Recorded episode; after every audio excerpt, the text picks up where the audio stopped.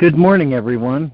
Welcome to our daily reading conference call on A Course in Miracles Original Edition. We read from the text of A Course in Miracles Original Edition, which is published by our dear friends at the Course in Miracles Society. You can access an online copy of the original edition by going to jcim.net, where if you mouse over the link at top for online edition, you will see the link to read ACIMOE. It's the third one. And on that same drop-down menu, there's a link to subscribe to a daily email, which contains both the workbook lesson and the text reading for the day. My name is Lemoyne Castle, and this call happens for and with you every weekday morning, Monday through Friday, from about 9:15 to about 11 a.m. Eastern Time. Today we're continuing our reading in Chapter 19, Beyond the Body, in Section 5, Obstacles to Peace, with Subsection A, the first obstacle, the desire to get rid of it. And at the top of the hour, we'll pause for remembrance of our lesson for the day, led by Fran. And, Lori is telling, okay, thank you, Lori. And that lesson is lesson 215, Love is the Way I Walk in Gratitude.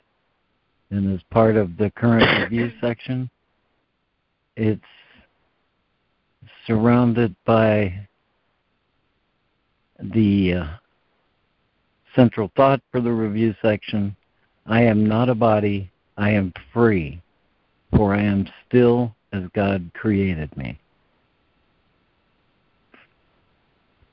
All right, so we're just going to read this first subsection down to the title and down to through 48, not the whole thing.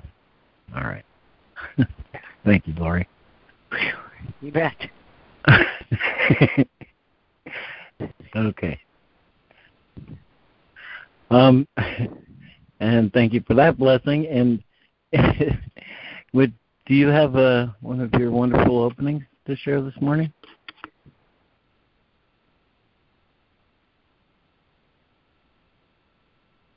Lori? I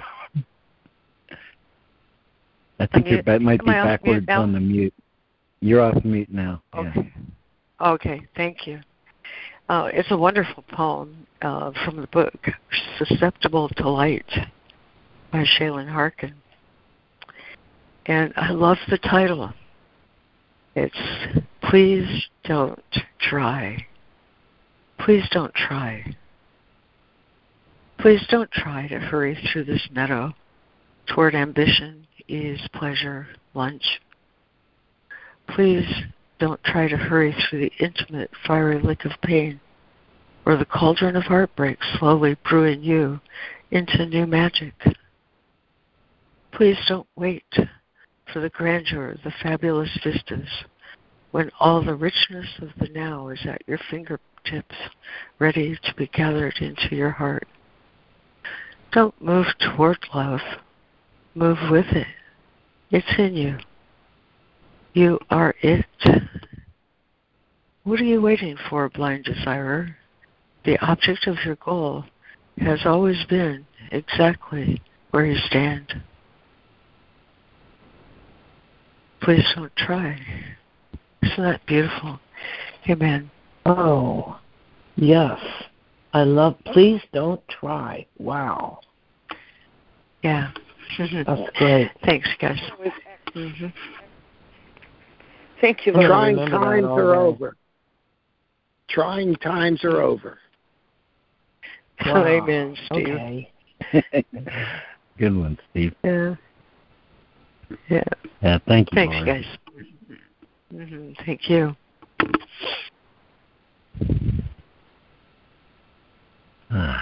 Geared me down. All right.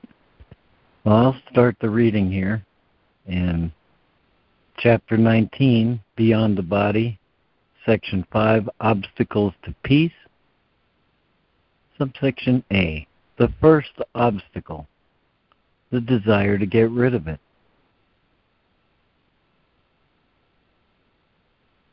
The first obstacle that peace must flow across is your desire to get rid of it, for it cannot extend unless you keep it.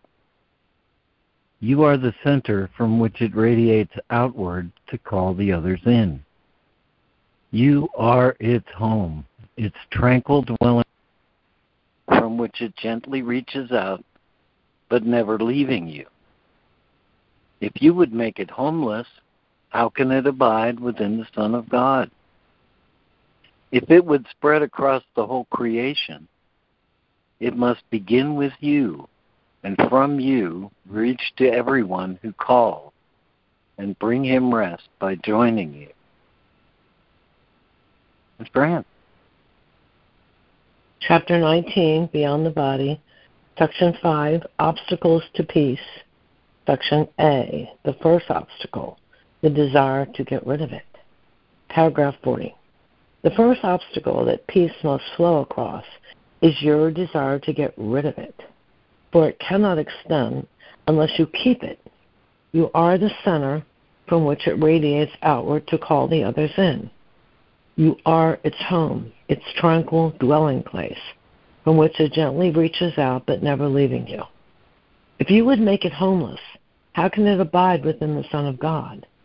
If it would spread across the whole creation, it must begin with you, and from you reach to everyone who calls, and bring him rest by joining you. 41. Why would you want peace homeless? What do you think that it must dispossess to dwell with you? What seems to be the cost you are so unwilling to pay? The little barrier of sand still stands between you. Would you reinforce it now? You are not asked to let it go for yourselves alone. Christ asked it of you for himself. He would bring peace to everyone, and how can he do this except through you?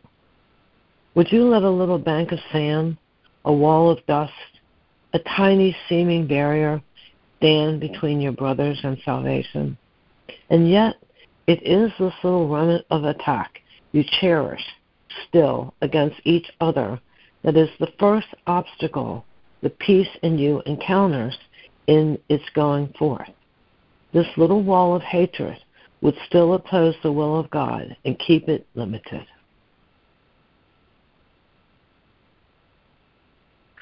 Thank you, Fran. And Lori? Why would you want peace homeless? What do you think that it must dispossess to dwell with you? What seems to be the cost you are so unwilling to pay? The little barrier of sand still stands between you. Would you reinforce it now? You are not asked to let it go for yourselves alone. Christ asks it of you for himself. He would bring peace to everyone. And how can he do this except through you? Would you let a little bank of sand, a wall of dust, a tiny seeming barrier stand between your brothers and salvation? And yet it is this little remnant of attack you cherish still against each other. That is the first obstacle the peace in you encounters in its going forth. This little wall of hatred would still oppose the will of God and keep it limited. 42. The Holy Spirit's purpose rests in peace within you, yet you are still unwilling to let it join you wholly. You still oppose the will of God just by a little, and that little is a limit you would place upon the whole. God's will is one, not many. It has no opposition, for there is none beside it. What would you still contain behind your little barrier and keep separate? What you would still contain behind your little barrier and keep separate from each other seems mightier than the universe, for it would hold back the universe and its creator. This little wall would hide the purpose of heaven and keep it from heaven.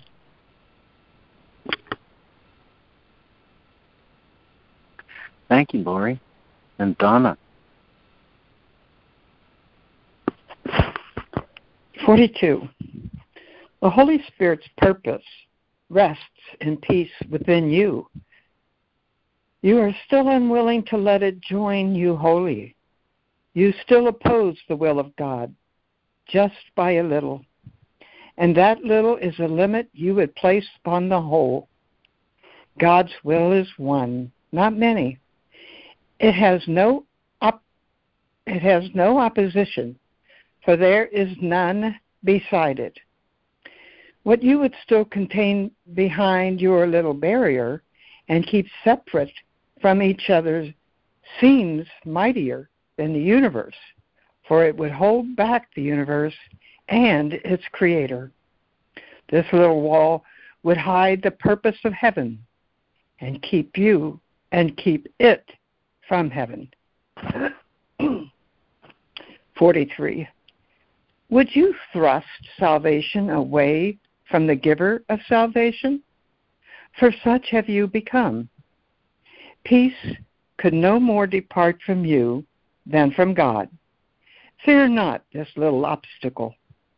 It cannot contain the will of God. Peace will flow across it and join you without hindrance. Salvation cannot be withheld from you.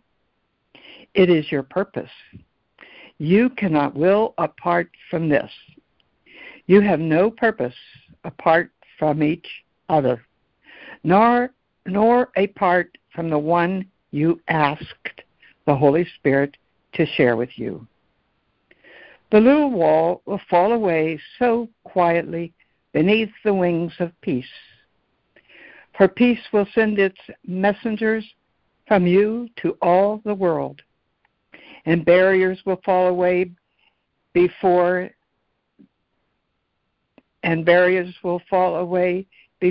their coming as easily as those which you would interpose will be surmounted.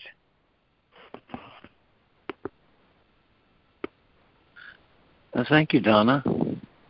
And is there a new reader for 43 and 44? I'm ready. Lemoyne.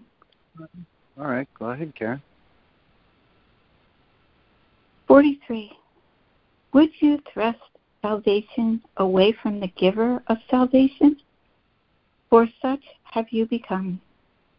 Peace could no more depart from you than from God. Fear not this little obstacle. It cannot contain the will of God. Peace will flow across it and join you without hindrance. Salvation cannot be withheld from you. It is your purpose. You cannot will apart from this. You have no purpose apart from each other, nor apart from the one you asked the Holy Spirit to share with you. The little wall will fall away so quietly beneath the wings of peace. For peace will send its messengers from you to all the world, and barriers will fall away before their coming as easily as those which you would interpose will be surmounted. 44. To overcome the world is no more difficult than to surmount your little wall. For in the miracle of your relationship, without this barrier, is every miracle contained. There is no order of difficulty in miracles, for they are all the same. Each is a gentle winning over from the appeal of guilt to the appeal of love. How can this fail to be accomplished whenever it is undertaken? Guilt can raise no real barriers against it, and all that seems to stand between you must fall away because of the appeal you answered. For from you who answered He who answered you would call. His home is in your holy relationship. Do not attempt to stand between him and his holy purpose, for it is yours. But let him quietly extend the miracle of your relationship to everyone contained in it, as it was given.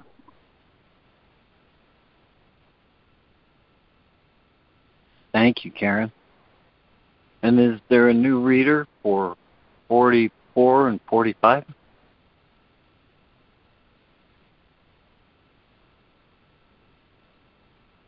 New reader, 44 and 45. This is Sandra. I can read. Great. Please go ahead.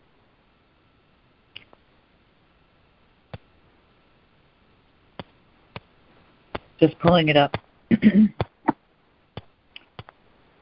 Okay. Oh, and I got to get my glasses. Sorry. I forgot I cannot read without glasses anymore.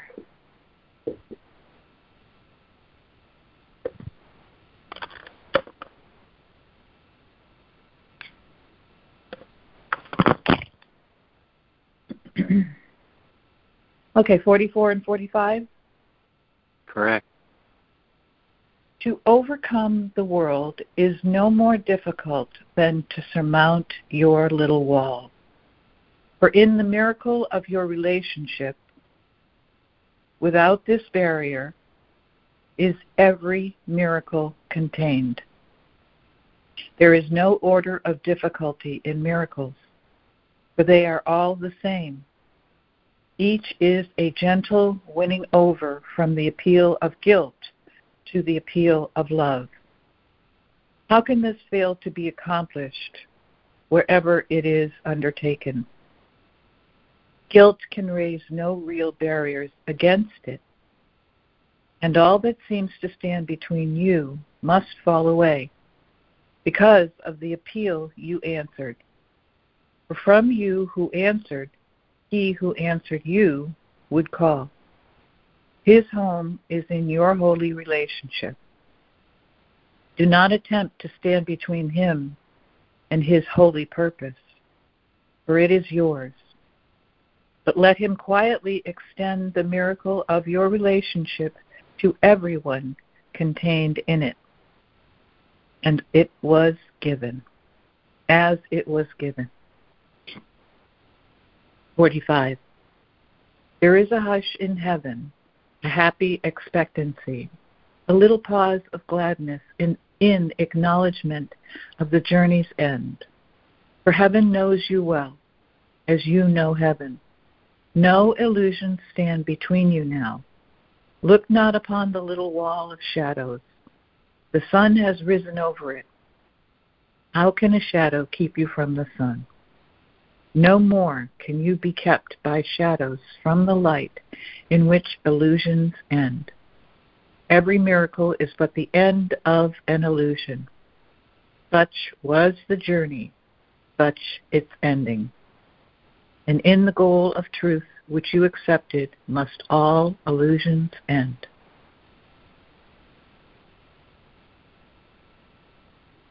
Thank you, Sandra. And is there another new reader for 45 and 46?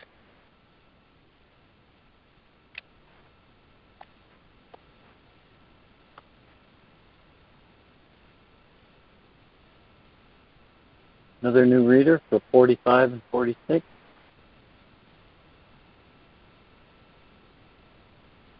Okay, back to you, Fran. 45. There is a hush in heaven, a happy expectancy, a little pause of gladness and acknowledgement of the journey's end. For heaven knows you well, as you know heaven. No illusions stand between you now. Look not upon the little wall of shadows. The sun has risen over it. How can a shadow keep you from the sun? No more can you be kept by shadows from the light in which illusions end. Every miracle is but the end of an illusion. Such was the journey, such its ending. and in the goal of truth which you accepted must all illusions end. 46. The little insane wish to get rid of him who you invited in and push him out must produce conflict. As you look upon the world, this little wish, uprooted and floating aimlessly, can land and settle briefly upon anything, for it has no purpose now.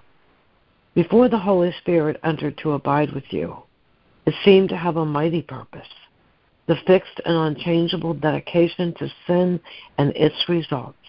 Now it is aimless, wandering pointlessly, causing no more than tiny interruptions in love's appeal.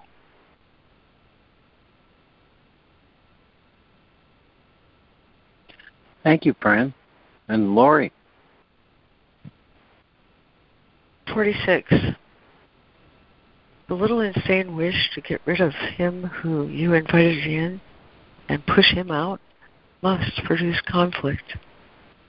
As you look upon the world, this little wish, uprooted and floating aimlessly, can land and settle briefly upon anything, for it has no purpose now.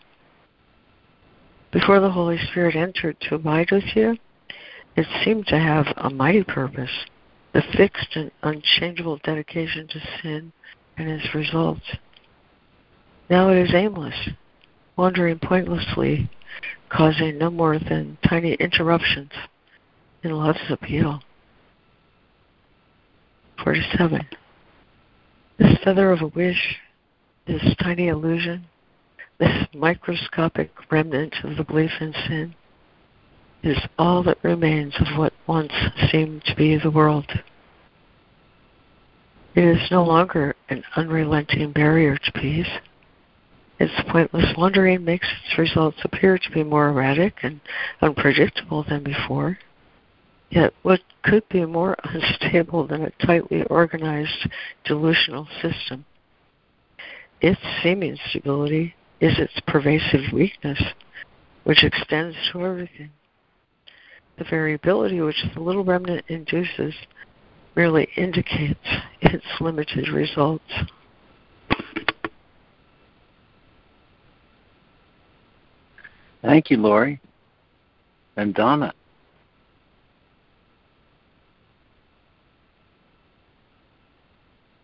47. This feather of a wish, this teeny illusion, this microscopic remnant of the belief in sin is all that remains of what once seemed to be the world. It is no longer an unrelenting barrier to peace. Its pointless wandering makes its results appear to be more erratic and unpredictable than before. Yet what could be more unstable than a tightly organized delusional system? Its seeming stability is its pervasive weakness, which extends to everything. The variability which the little remnant induces merely indicates its limited results. 48. How mighty can a little feather be before the great wings of truth? Can it oppose an eagle's flight or hinder the advance of summer? Can it interfere with the effects of summer's sun upon a garden covered by the snow? See but how easily this little wisp is lifted up and carried away, never to return, and part with it in gladness, not regret. There is nothing in itself and stood for nothing. For it is nothing in itself and stood for nothing when you had greater faith in its protection. Would you not rather greet the summer sun than fix your gaze upon a disappearing snowflake and shiver in remembrance of its winter's cold? 48.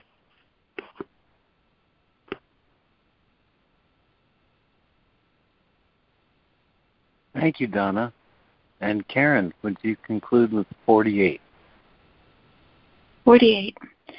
How mighty can a little feather be before the great wings of truth? Can it oppose an eagle's flight or hinder the advance of summer? Can it interfere with the effects of summer's sun upon a garden covered by the snow? See but how easily this little wisp is lifted up and carried away, never to return, and part with it in gladness, not regret. For it is nothing in itself, and stood for nothing when you had greater faith in its protection. Would you not rather greet the summer sun than fix your gaze upon a disappearing snowflake and shiver in remembrance of the winter's cold?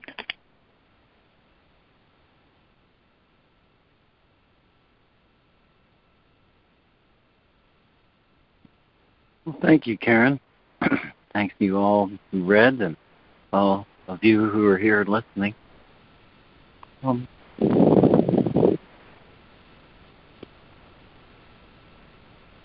I think we might actually have time to reread it if you folks are so inclined, reading one paragraph each. Sounds good.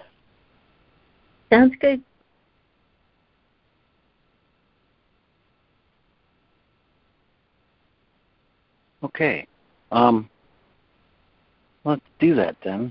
And let's start over again from the end toward, not from the end of the reading, but from the end of my list. So we'll go Sandra, Karen, Donna, Lori, Fran. So Sandra, would you read 40? Get us started. Include the title. Get us started.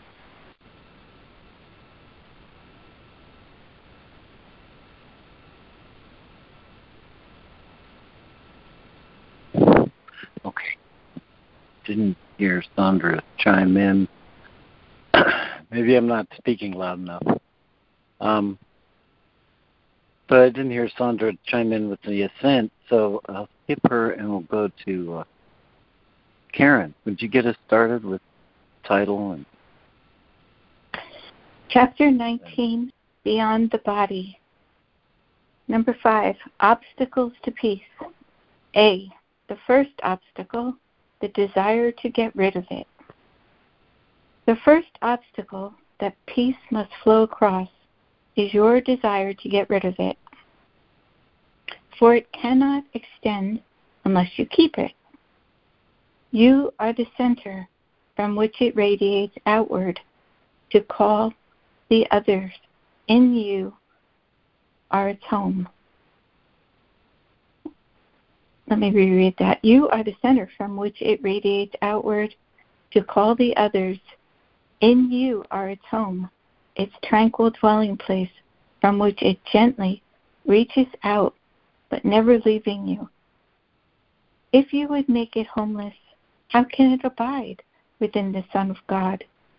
If it would spread across the whole creation, it must begin with you, and from you reach to everyone who calls and brings him rest by joining you.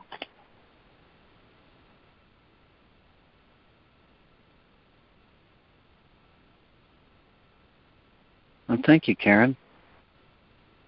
And Donna? 41. Why would you want peace homeless? What do you think that it must dispossess to dwell with you? What seems to be the cost you are so unwilling to pay? The little barrier of sand still stands between you. Would you reinforce it now? You are not asked to let it go for yourselves alone. Christ asks it of you for himself. He would bring peace to everyone. And how can he do this except through you? Would you let a little bank of sand, a wall of dust, a teeny seeming barrier stand between your brothers and salvation? And yet it is this little remnant of attack you cherish still against each other that is the first obstacle the peace in you encounters in its going forth. This little wall of hatred would still oppose the will of God and keep it limited. Thank you, Donna and Lori. No, I'm sorry, I have to pass right now.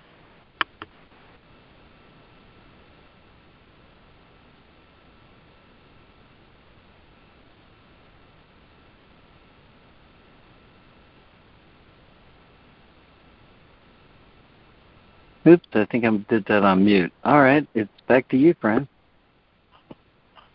42. The Holy Spirit's purpose rests in peace within you, yet you are still unwilling to let it join you wholly. You still oppose the will of God just by a little, and that little is a limit you would place upon the whole. God's will is one, not many. It has no opposition, but there is none beside it. What you would still contain behind your little barrier keep separate from each other seems mightier than the universe, for it would hold back the universe and its creator. This little wall would hide the purpose of heaven and keep it from heaven.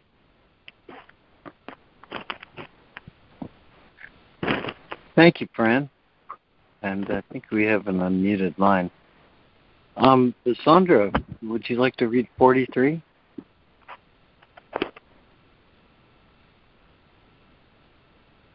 Sure. Sorry about that before. No, that's okay. Lori just got called away, too. Uh-oh. For some reason, my phone's gone. Let me see if I can pull it up in another place. Okay. 43? Mm-hmm. Would you thrust salvation away from the giver of salvation? For such have you become. Peace could no more depart from you than from God. Fear not this little obstacle. It cannot contain the will of God. Peace will flow across it and join you without hindrance. Salvation cannot be withheld from you. It is your purpose. You cannot will apart from this. You have no purpose apart from each other, nor apart from the one you asked the Holy Spirit to share with you. The little wall will fall away so quickly beneath the wings of peace, for peace will send its messengers from you to all the world, and barriers will fall away before their coming as easily as those which you would interpose will be surmounted.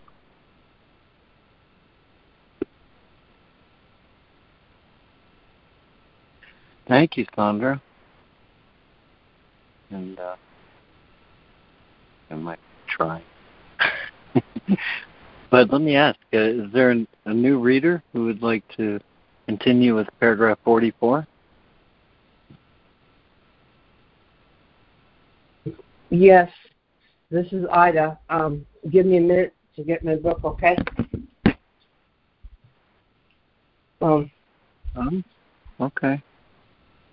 Okay.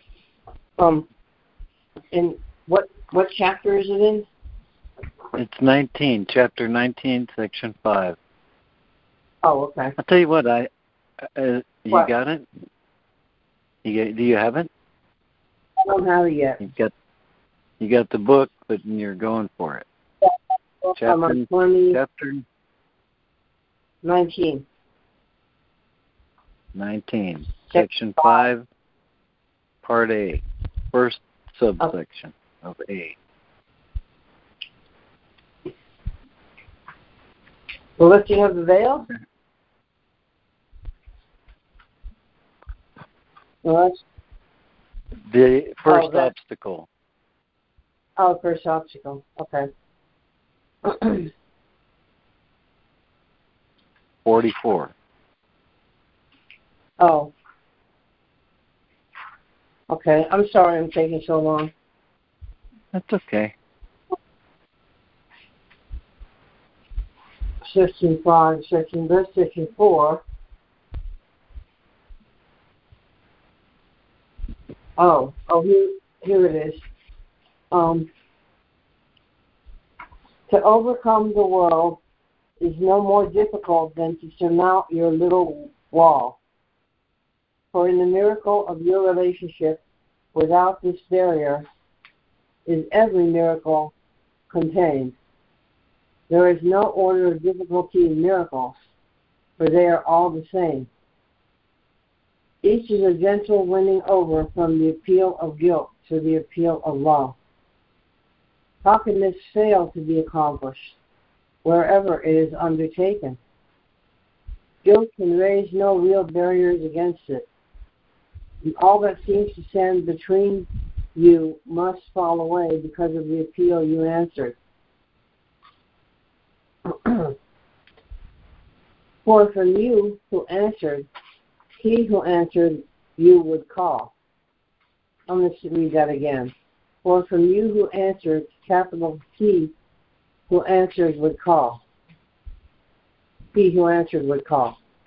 His home is in your holy relationship. Do not attempt to stand between him and his holy purpose, for it is yours. But let him quietly extend the miracle of your relationship to everyone contained in it as it was given. Do you want me to read 45? No, thanks, Ida. We're just reading each reading okay. One. Oh, okay. But thank you. And is You're there welcome. Another new reader? Is there another new reader for paragraph 45?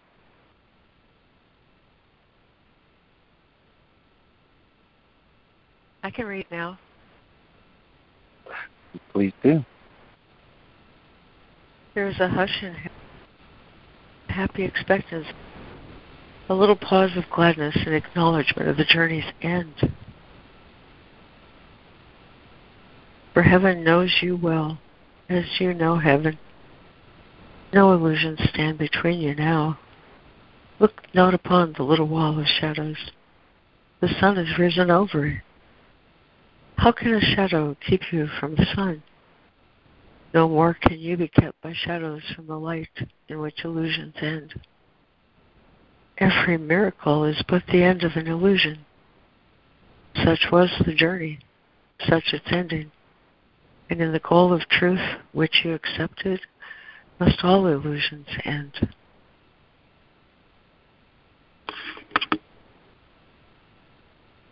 Thank you, Lori.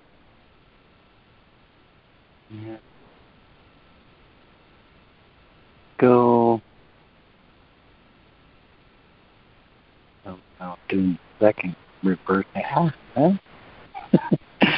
Go with Karen. Karen, would you read 46? Thank you. The little vain wish to get rid of him who you invited in and push him out must produce conflict. As you look upon the world, this little wish, uprooted and floating aimlessly, can land and settle briefly upon anything, for it has no purpose now. Before the Holy Spirit entered to abide with you, it seemed to have a mighty purpose, the fixed and unchangeable dedication to sin and its results. Now it is aimless, wandering pointlessly, causing no more than tiny interruptions in love's appeal. Thank you, Karen. And Donna, 47? 47. This feather of a wish, this teeny illusion, this microscopic remnant of the belief in sin is all that remains of what once seemed to be the world. It is no longer an unrelenting barrier to peace. Its pointless wandering makes its results appear to be more erratic and unpredictable than before. Yet what could be more unstable than a tightly organized delusional system? Its seeming stability is its pervasive weakness, which extends to everything. The variability which the little remnant induces merely indicates its limited results.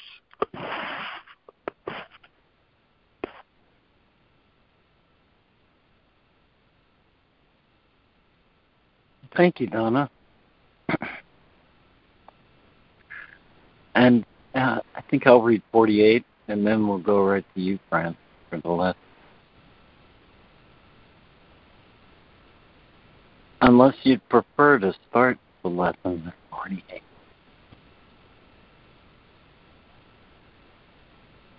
I guess I'm still trying. Okay, I'll read 48.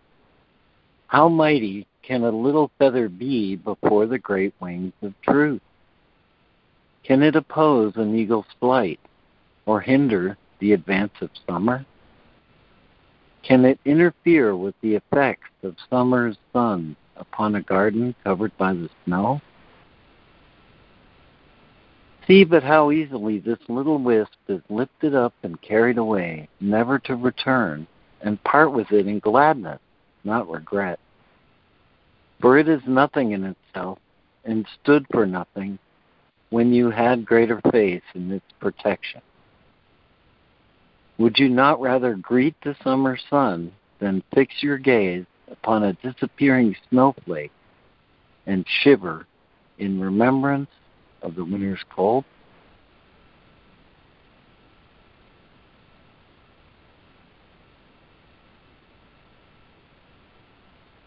So thanks again for all who've read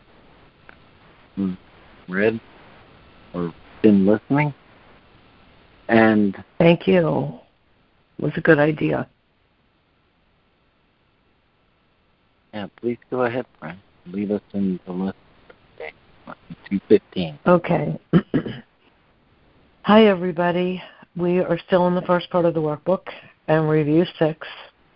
Today, our lesson is lesson 215, which is the review of lesson 195. Love is the way I walk in gratitude. So I'm just going to read the last paragraph of the introduction, and then we'll go over and do our 5-minute practice on the lesson. Okay, paragraph 11. To him, capital H, I offer this review for you. I place you in his charge and let him teach you what to do and say and think each time you turn to him. He will not fail to be available to you each time you call to him to help you. Let us offer him the whole review. We now begin. And let us also not forget to whom it has been given as we practice day by day, advancing toward the goal he set for us, allowing him to teach us how to go and trusting him completely for the way each practice period can thus become a loving gift of freedom to the world.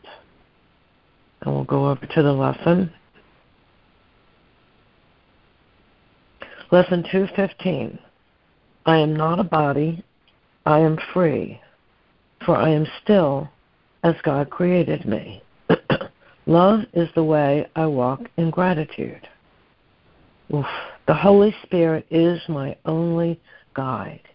He walks with me in love, and I give thanks to him for showing me the way to go. I am not a body, I am free, for I am still as God created me. We'll take our 5 minutes now.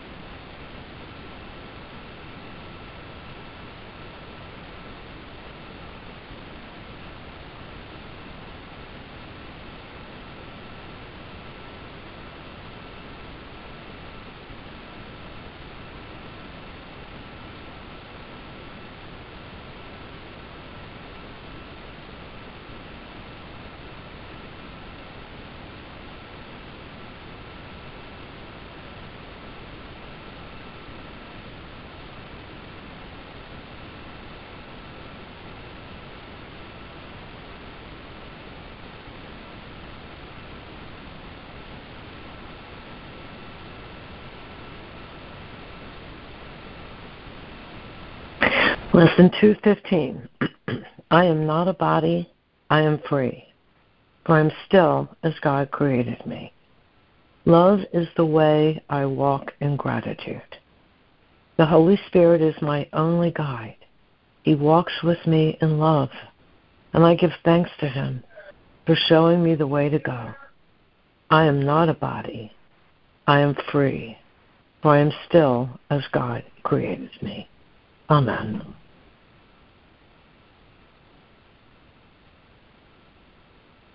Amen. Thank you, Fran.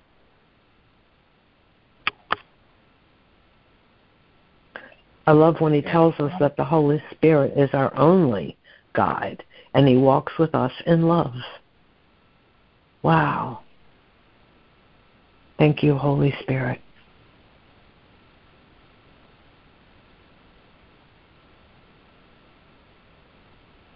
Wow. And I give thanks to him for showing me the way to go, which I just did. No, I love it. I'm complete. Yeah. Thank you, Fran.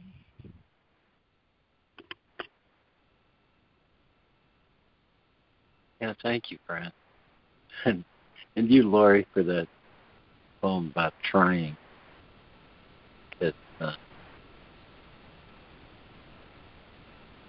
I know I have a personal history of being ungracious, and yet I easily say thank you. But there's a thing that I do which is like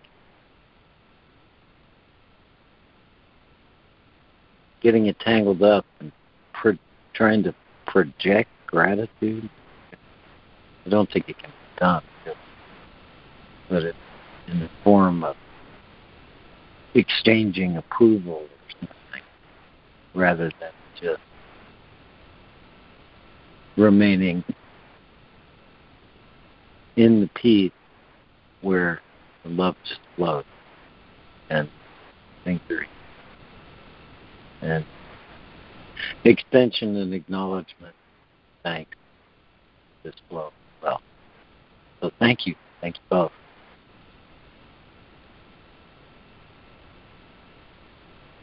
Good morning. Thank you, Lemoyne. Thank you for that beautiful poem on trying. In the past, when I heard a statement that my first obstacle to peace is the desire to get rid of it, I wanted to hear what I wanted to hear, and at the time what seemed more appropriate was to try to get rid of not just peace, but then I was more into like letting go of resisting what I didn't like, feelings, rather than acceptance.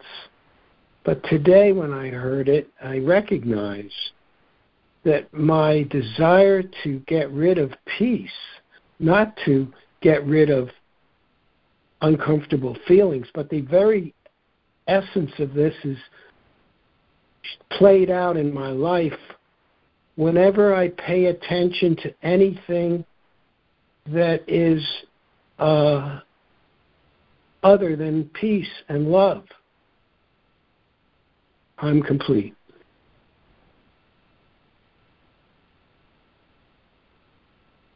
Thank you, Steve. Thanks, Steve.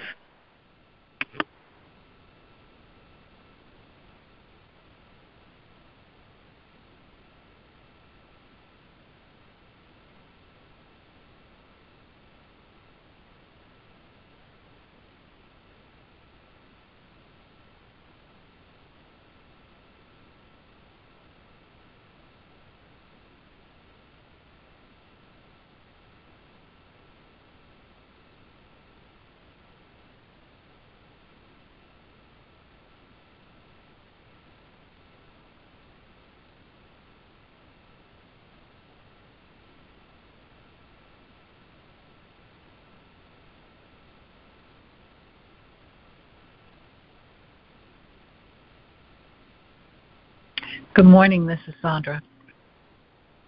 And love is the way I walk in gratitude. boy. You know, God knows me better than I know myself. And God sees me as innocent and sees my brothers and sisters as innocent. God knows I didn't make this mess. I just went into it. And God is giving me a way out. God also gave me free will to make the mess and to get into the mess in the first place, because I could not be made in the image and likeness of God if I wasn't limitless and infinite and immortal. And I have those characteristics, those qualities, because I'm not a body, unless I identify with being a body. But I have a choice. I have a free will here. God had to give me free will in order, because otherwise I'd be limited in some way, shape, or form. And I'm not, unless I identify with being a body, unless I identify with being an ego. And that is the first obstacle to peace, is that I want to get rid of it because I have that free will to identify with the ego instead of align with the truth of who I am, the innocence of who I am. And I am free to create, and I am free to make mistakes, and I am free to correct those mistakes. And I am free to call on Holy Spirit and say, I don't know what the hell I'm doing here. You do it for me. Figure it out. Just show me the truth. And then have faith and confidence that I will be shown. What a design. I could never have thought of this. I'm complete.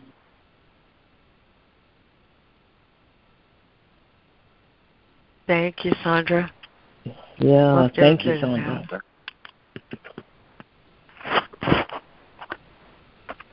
This is Donna, and I got four little things that popped at me this morning, probably from paragraph 40.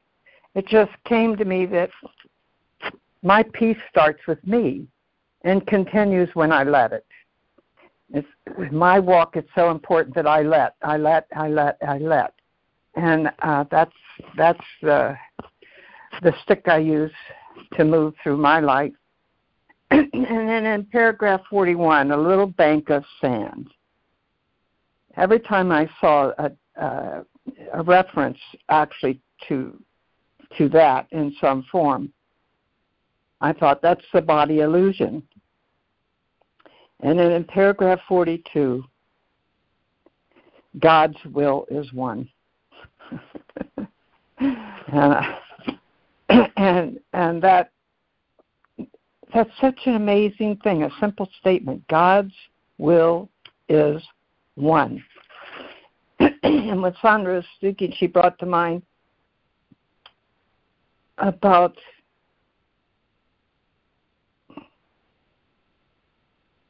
free will. And I'm beginning to understand free will simply means we have free choice to choose between this or that. This is God and that is nothing. So that's another thing I'm trying to make more real to me. And then from our lesson 215, love is the way I walk in gratitude. And Dr. Hoare calls gratitude the door to joy. So that helps keep gratitude ever present as a doorway to where I am but don't know I am. And then the first line, the Holy Spirit is my only guide. And again, from metapsychiatry, there are 5 G's: guide, govern, guards, God, good. And it came to me this morning, the Holy Spirit is my only guide. He governs, he guards with God's good, whether I completely let him or not. So the Holy Spirit guides us with good, even when we're doing everything to abort that. He's still there. The good's still sustaining us with the grace of God, even when we had just really blown it. I am complete. Praise God.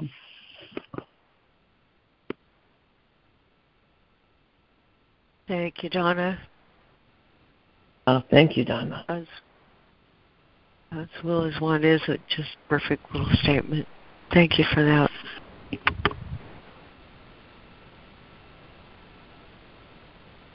Well, thank you, Donna. I wonder if you feel like bringing that little ditty you sing to yourself, like "Let the Line Allow," in remembrance of where you started with letting it. I beg your pardon? Oh, you have that wonderful little ditty you brought to us before about accept the line allow. Accept a line allow. Okay, maybe I should sing it to you. There we go. Accept the line allow. Accept the line allow. I'm calling in my angels now. Accept the line allow. I learned that from you. I heard that. I just heard that from you. I've never heard that before, but that's a good line. It sounds like you're saying let the whole. What I said another way was let the Holy Spirit, and so I don't know. Anyway. I like your singing. I like the point. The point was real. Well, thanks for bringing it forth anyway. Thank you, Lemoyne. I like that. Oh, a man of many talents.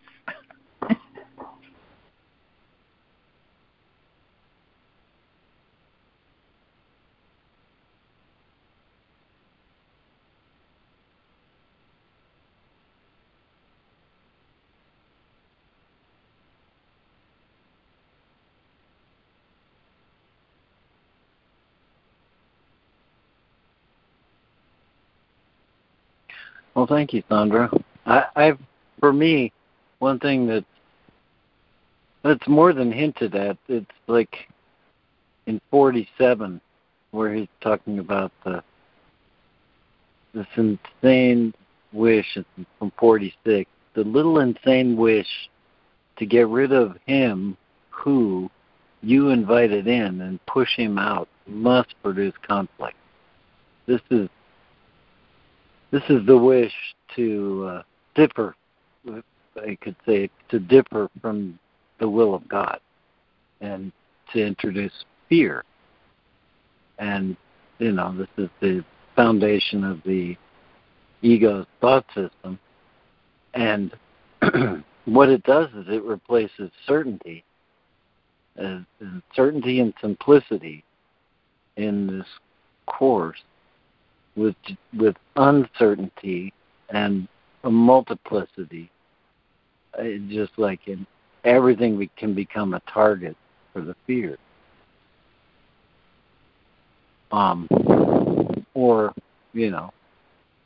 Undercutting any acceptance, you could think that you might accept in that thought system, but only as long as they're not fearful. Or things that we accept as fearful. Anyway, the point that I'm trying to get to is this thing in 47 where it says, its pointless wandering makes its results to appear more erratic and unpredictable than before. And yet what could be more unstable than a tightly organized delusional system?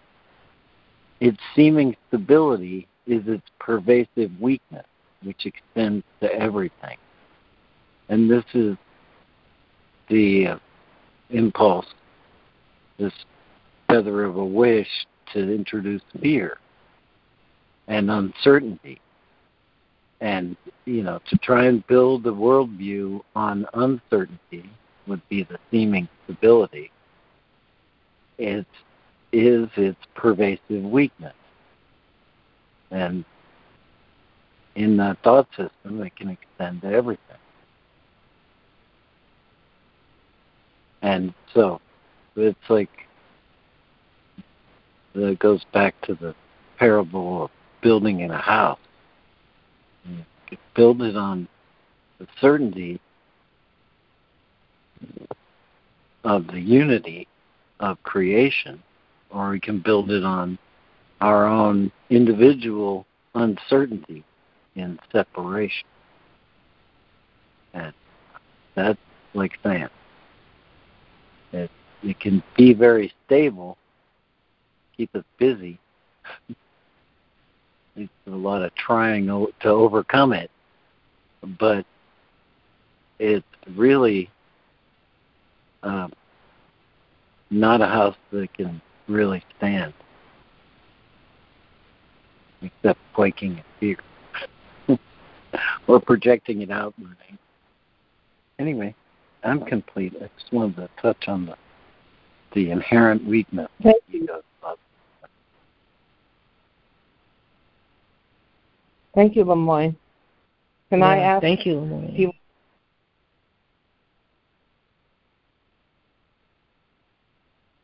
I'd like to ask you guys to pray for me again today, because I've been feeling like my mind is being attacked and by something not good.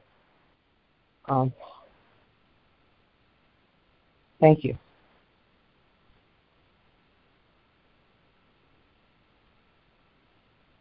Sure, Ida. Yeah.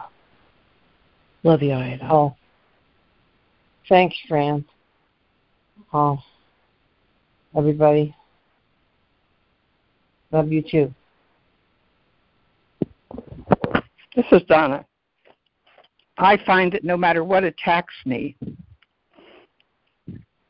if I just stand and wait and hang on tight, God finds a way to ease it. Maybe not take it, but ease it. So you can stand it, so you can continue to stand. And your voice, Ida, has such a strong spirit of eternity that you got it. Just hang on. I'm complete. Thanks, Donna. That was great. Thank you, Donna. I needed that too today. Thank you. Just stand. And this is Donna again. I love how Lemoyne spoke Jesus' words today, because that's one of the parables, building our house on the sand, and the storms came and blew it down. And then I just noticed at the very last, winter's cold, last two words in our paragraph 48, I had put in parentheses under that, this world,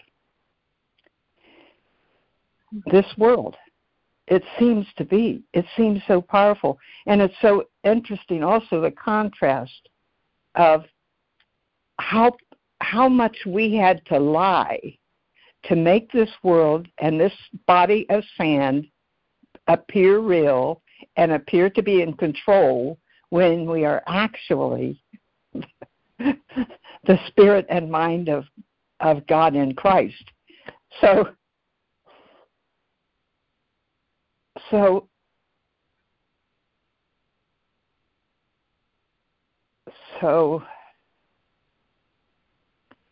let me see if the Holy Spirit's going to give this back.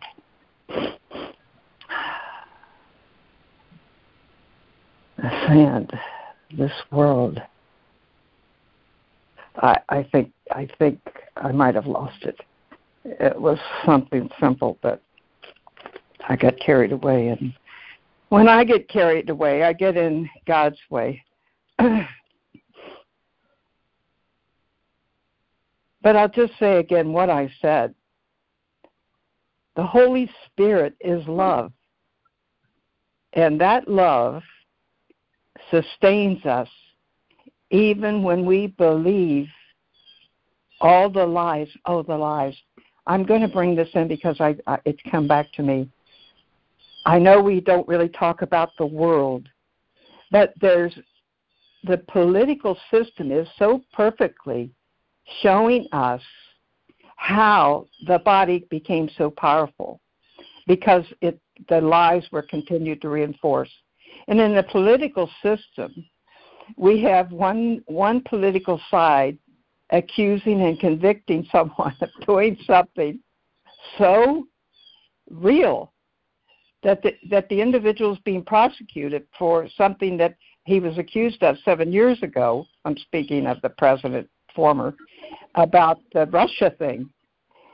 And yet now it's being uncovered that lie that potentially can send that individual to Christmas or prison had no reality. And yet in the world, it has all the reality that can put a man in prison forever. I'm complete. Forgive me if I've overstepped. No, I don't think you overstepped, Donna, but I think you're doing really good, and I really appreciate what you and Fran said to me, and I know it's not just for me. If it's on this call, it's for everybody, although I don't really wish anybody to have the negative experiences that I've had or have been having. Thank you. I'm complete. I don't think you overstepped. I think that's good point. Thank you. Can I step in? It's Mindy. Morning. I needed that too. My mind was running amok. And before you got on to ask for prayer, and I would love to do a prayer because that always grounds me. It's like I was having such a hard time making decisions. So I said, okay, if I make no decisions by myself, this is the day I will have. So I took a moment to envision how I'd like to feel and how I'd like to feel with certain things that I know are going to happen. And so I did my best to just let go of, well, I need to do this, this, this, and this to handle that, because my mind is just running amok with what if and what about that. And just taking a moment to go into my heart and feel into an image, myself feeling happy and free and in the moment and with the beauty of the day and the people that I'm with. And that helped me to stop feeling paralyzed and even say something, because I was feeling so stuck I didn't even want to say anything. So a thought came to me that, this thing, God never gives us anything we can't handle. It seems like that when I am determined to heal and get on the course, everything but the kitchen sink is thrown at me and seems to be in my way. This comes up, that comes up. And so then I'm tempted to believe the lie that my life is going towards more chaos, and that's the truth, and love and peace and joy and being in the present moment and all is well is the lie. But my thought was when someone commented that you have a really strong spirit, I believe that stuff is thrown at me because I've made a commitment. It's like, if I want to get strong and I don't go to the weight room, how do I get strong?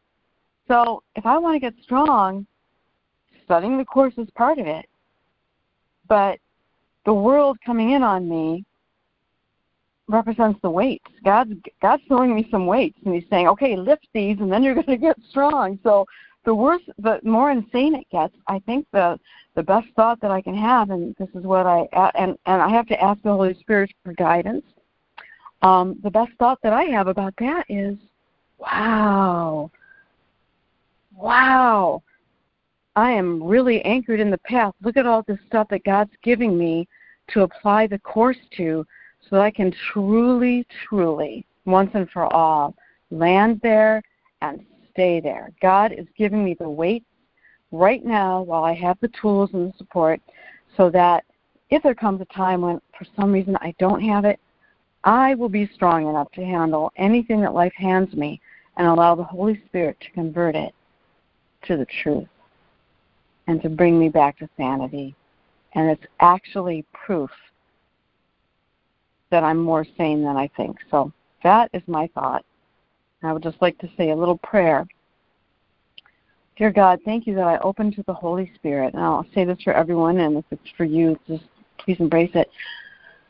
Holy Spirit, I thank you for always being with me. You are the Spirit of wholeness. You bring me back to my wholeness and to my heart and to the beauty. I thank you now to increase my willingness to stop when my mind tells me otherwise, that I need do this.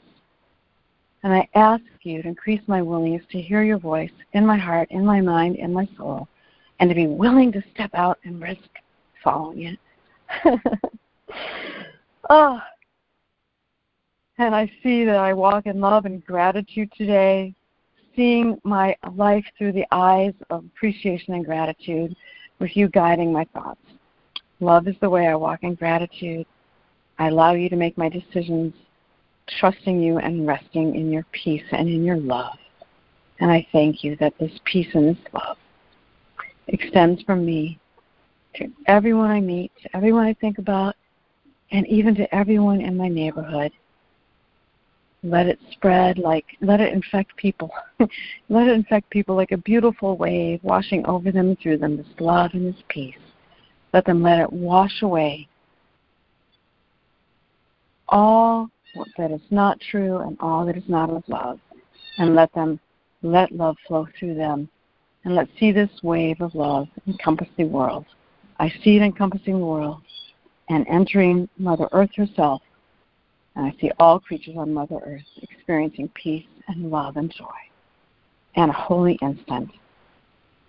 And I see heaven manifesting on earth, little by little, moment by moment, as I remain in its beautiful, loving embrace.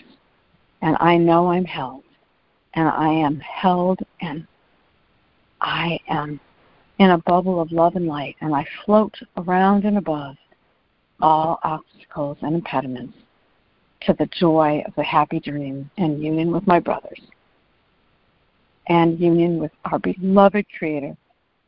And so it is, I count it all joy, and I keep asking for my guidance. I get it in my heart. I keep walking in love. And this is a day of peace and gratitude and a big step towards my healing and the healing of the world. And I accept this now. I accept it with gratitude and love, and thank you for this opportunity. I am a vessel, and I am up to the task. Thank you, God. Amen. Amen. Thank you, Mindy. Thank you, Mindy. How's your friend, Mindy? I don't know. I'm Leslie. If you all would like to include her in oneness and in love and touch her in spirit, Leslie is making her transition after a bout with cancer and developing a heart condition from the chemotherapy. And she's just been released from the hospital. She's home, and she's in hospice care, and she is doing so well spiritually. She's just amazing. She recognizes that it's her time to go. She's done what she needs to do. And for all of you who don't know, she was leading A Course of Love and the Way of Mastery. And that woman has jumped through hoops for forgiveness and healing, and it's just been an incredible support. And I got in touch with her soul, and it is a bright light and very strong and filled with love. And so her soul is doing great, and her body is doing what it's supposed to be doing so that she can move on to her next level of healing. I'm the one who's not doing so great. I think the people who are losing her need the prayers more than she has. But if anyone would like to include Leslie in their prayers for a beautiful healing for her, it's making a transition. That would be lovely, and I'll give you an update if I have one later. Thank you. Okay, thanks, Mindy. That was beautiful prayer.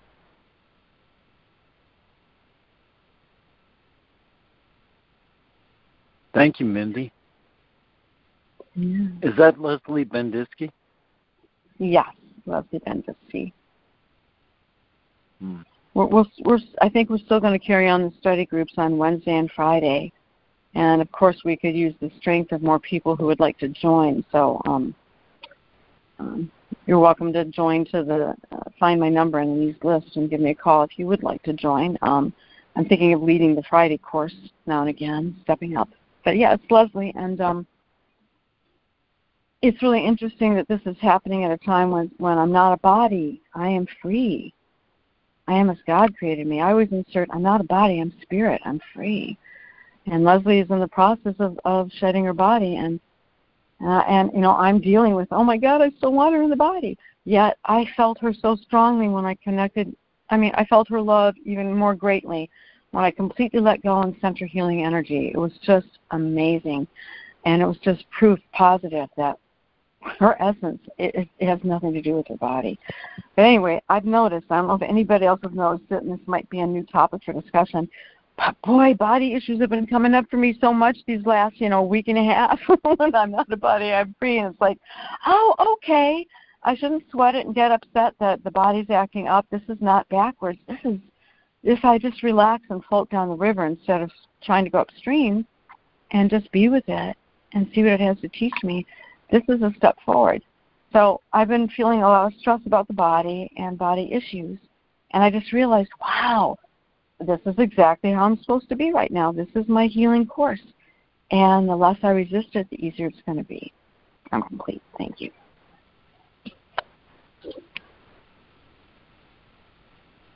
Thank you, Mindy. I think I've had some of those bodies. Yeah. Yeah, thank you, Mindy. I think some of the body stuff. I'm sorry. No, go ahead, Ida. Well, I think there was Leslie's saying her house up in Canada, right? Yes. Okay. And there has been someone to visit her. So she's not alone, and she's very well able to receive support. She has learned how to do that. And I know she's being cared for, and she's fine. I still will relay your message, I will. And I was wondering if we could switch to Lemoyne, because it sounded like he had a insight or inspiration. And Ida, anything other questions you have about Leslie, feel free to call me, and I will still text her for you. Oh, okay, thank you, honey.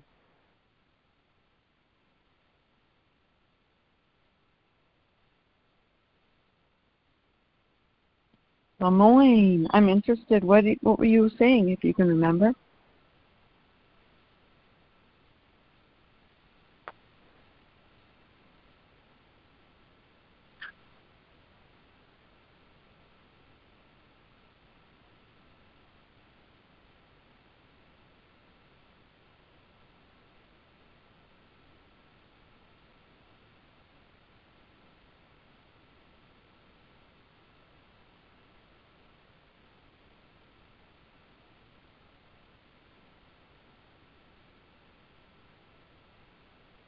Is he on mute? You on mute, Lemoyne? You are correct, friend. I put myself on mute. Oh, I'm glad I thought of it. I'm all backwards on that. Okay. All right. Yeah, I can't remember what I was about to say, unless it was this, which is I would like to respond to Ida's request a little more directly, and we'll just take a moment of silence to, let's sink into the peace that is ours in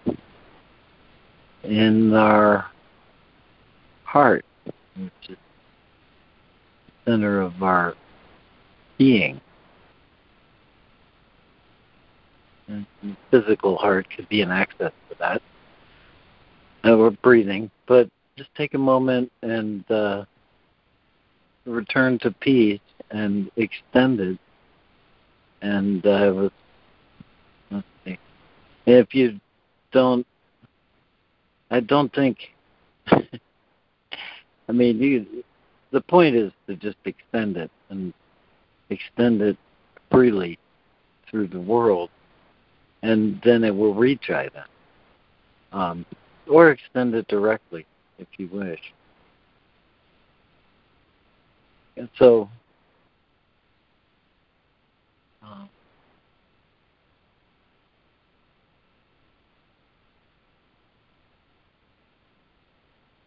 yeah, I think that's it. Let's just take a moment and I'll call us out. And just to hold peace and accept.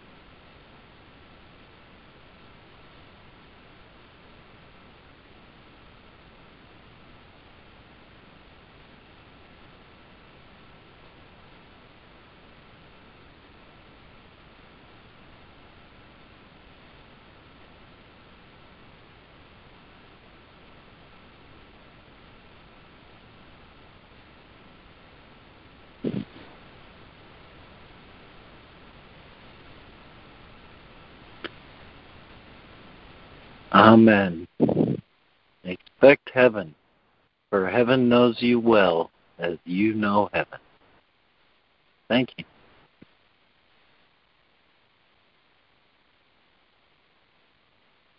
Thank you, Lord. Heaven knows you well. Amen.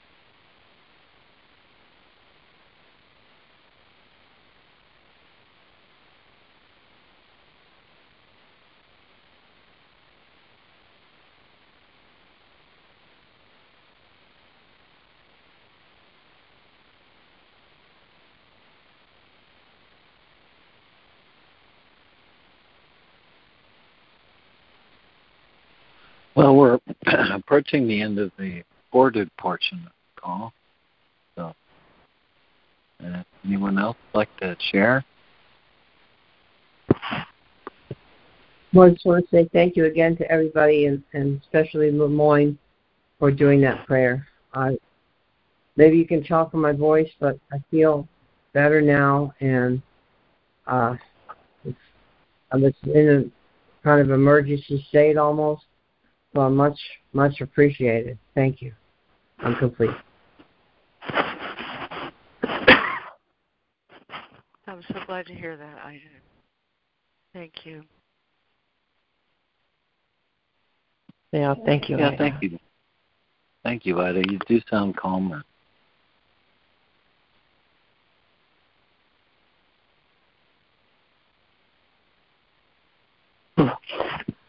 Jesus, this word's come to me. This is Donna.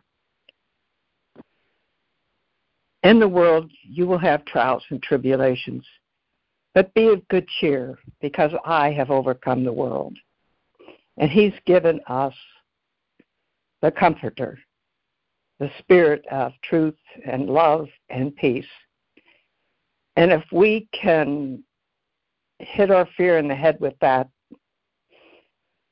and understand that every trial and every tribulation takes us one step higher on the run to our true and only reality as the Son of Almighty God, I am complete. Thank you, Donna. Beautiful. Yeah, thank you, Donna.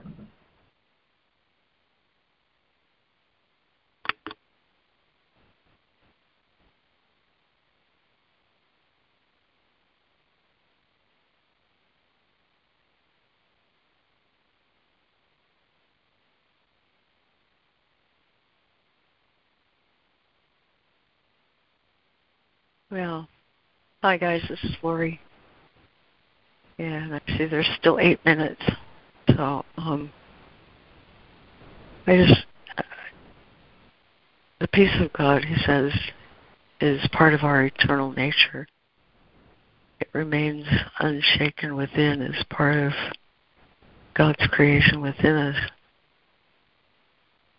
It's one of the 3 lessons in the workbook that brook no argument, if you will. Lesson 74, there is no will but God's. Lesson 127, there is no love but God's. And lesson 200, there is no peace but God's. God's will, God's love, and God's peace are part of our eternal nature. It's the eternal nature of our true self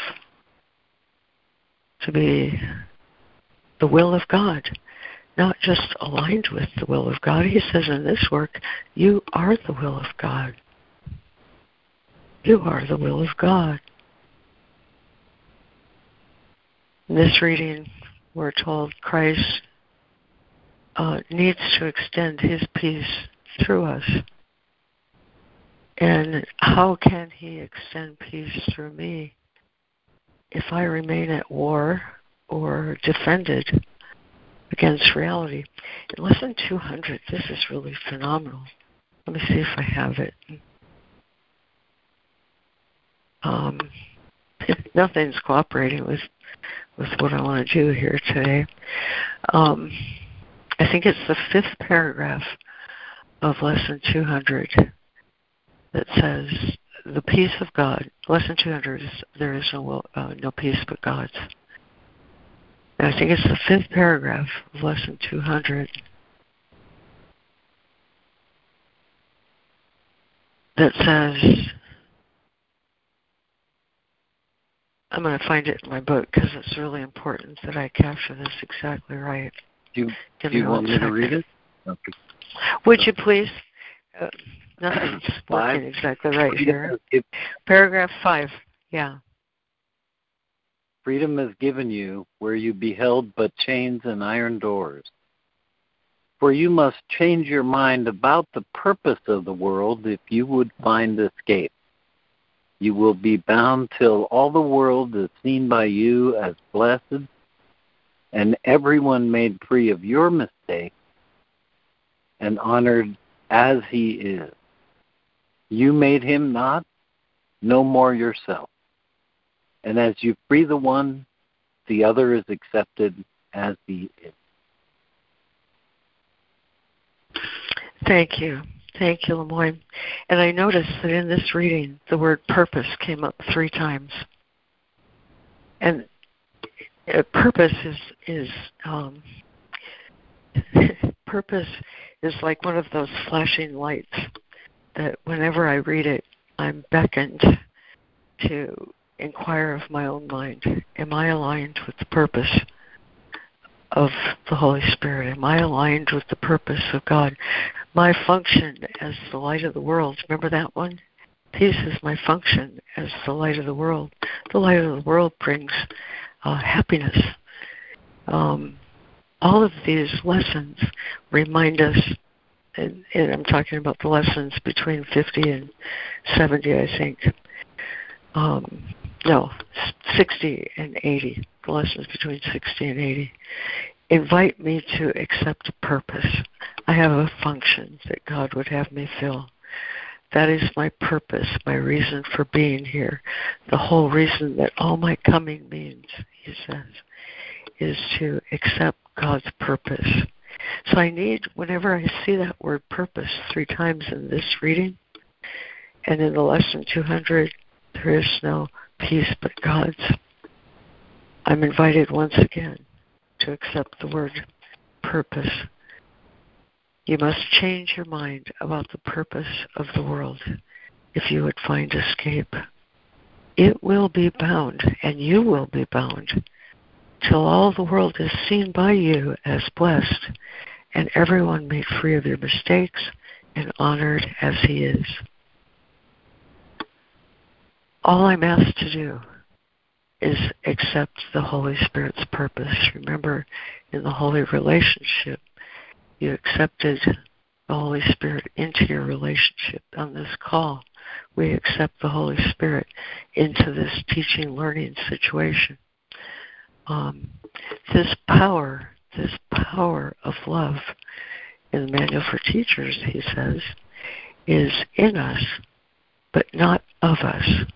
So all I'm asked to do is accept this purpose of salvation, of unity, of love, God's purpose, the Holy Spirit's purpose. And when I do, the means will be provided. I accept the purpose, and the means will be provided.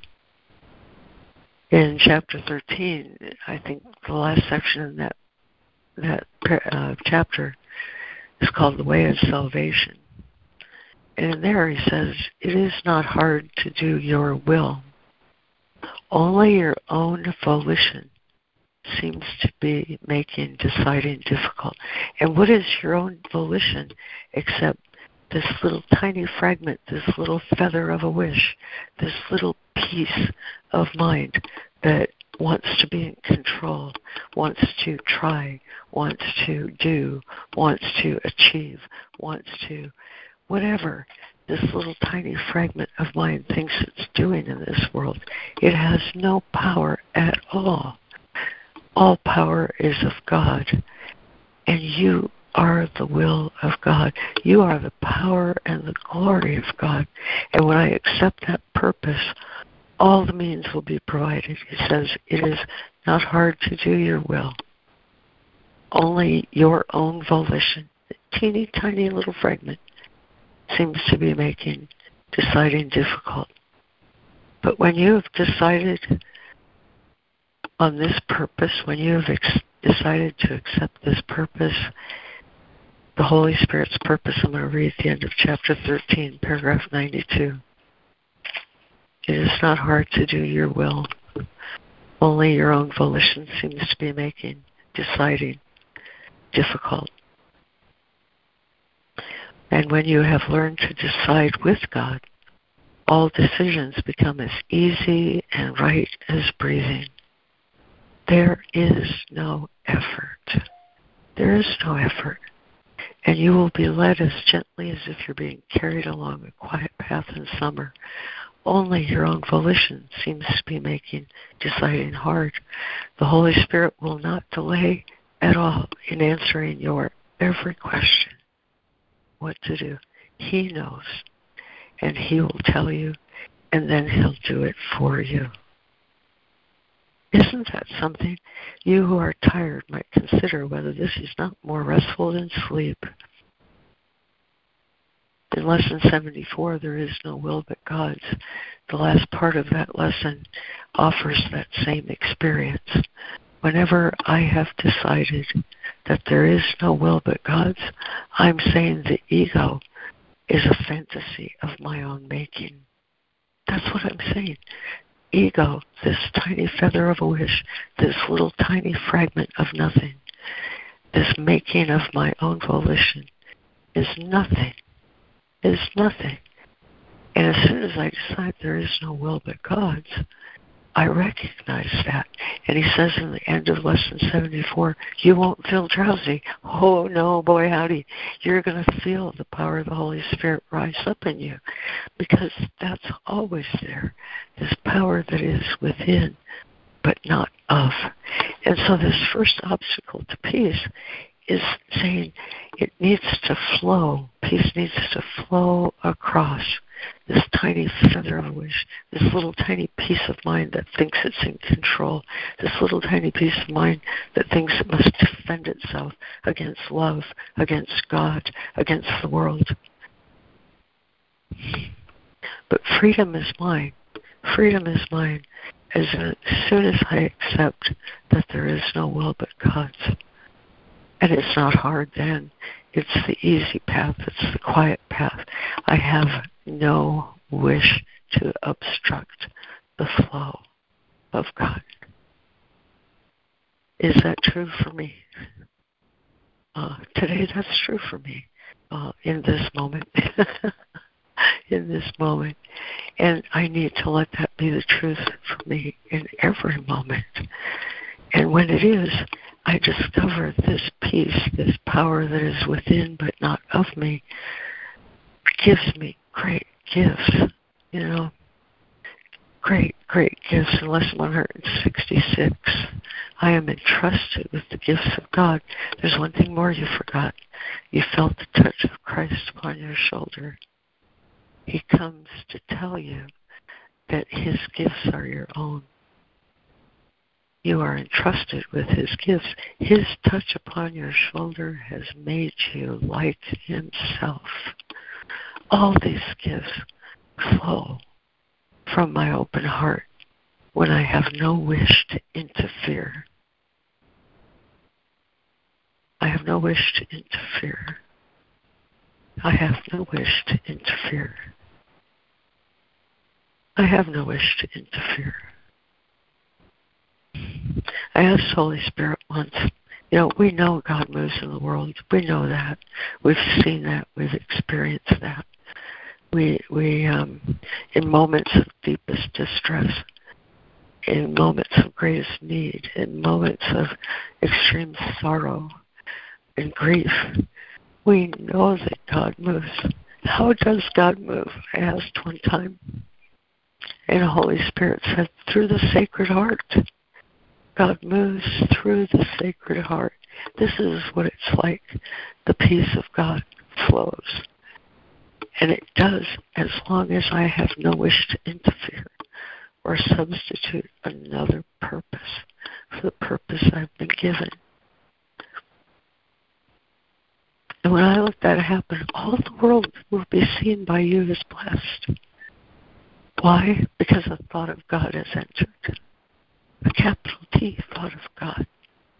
The will, the love, the peace of God are capital T thoughts of God. It all flows through the Sacred Heart. And when I give up this tiny feather of a wish to interfere or defend myself against it, it flows all by itself, this power that is within, but not of.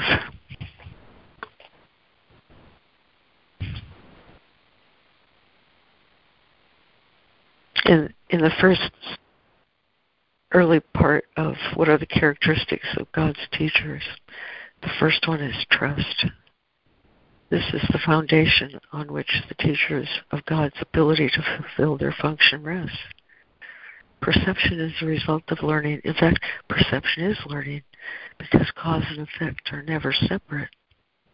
The teachers of God have trust in the world, because they have learned it is not governed by the laws the world made up. It is governed by a capital P power, capital P which is in them, but not of them. It is this power that keeps all things safe. It is through this power that the teachers of God look on a forgiven world. When this power has been experienced, it is impossible to trust one's own petty strength again. Who would attempt to fly with the tiny wings of a sparrow when the mighty power of an eagle has been given him and who would place his faith in the shabby offerings of the ego, this tiny feather fragment of a wish, when the gifts of God are laid before him. Isn't that something? This power that is within, but not of, when I don't interfere, when I don't effort myself, when I don't let my mind interfere with my heart, the sacred heart of God moves, it flows. And it always flows, as long as I present no obstacle, or rely on my tiny wings, or my tiny fragment feather of a wish. And I make that shift out of efforting, trying, into trusting. And it's the shift of the universe, it's the shift of the universe where I recognize that I no longer do battle with the universe, and it carries me along a quiet path in summer. It's not hard to do your will. The Holy Spirit tells you what it is, and then He does it for you. I'm complete. Thank you so much. Thank you, Lori. Yeah, thank you.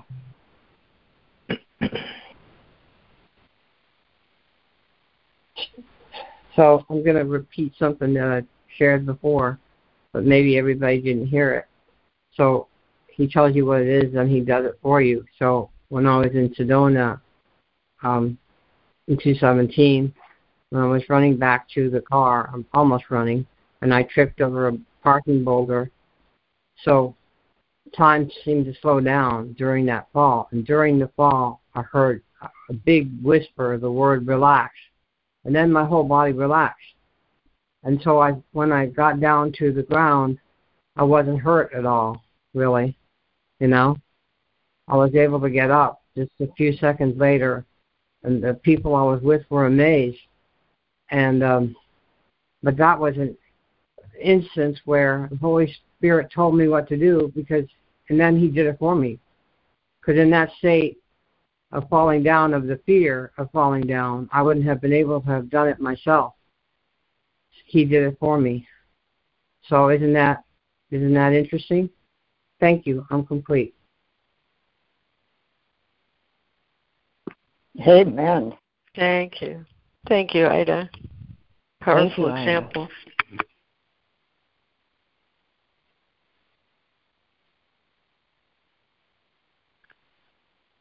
Yeah, thank you, Ida. And thank you, Lori. I'm just going to let that stand as close. And so thanks to everyone who read today, or all those listening now or in the future. We'll end the recorded portion of the call, but not the call itself.